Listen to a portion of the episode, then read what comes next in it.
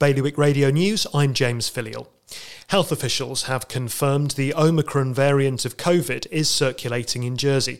Up to five cases have been discovered based on sampling 10% of all official cases. A larger wave is expected in January.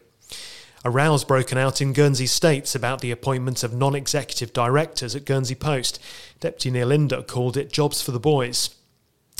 The medical specialist group is being fined £1.5 million by the regulator in Guernsey. They're contracted by the state to provide secondary health care. And it's emerged a Jersey school needed to ask for help from the parish to install a bin as it couldn't afford one. The news comes on the day politicians refused a bid to increase school funding. More on all those stories at bailiwickexpress.com. Today's weather sunny periods and light winds, a top temperature of 10 degrees.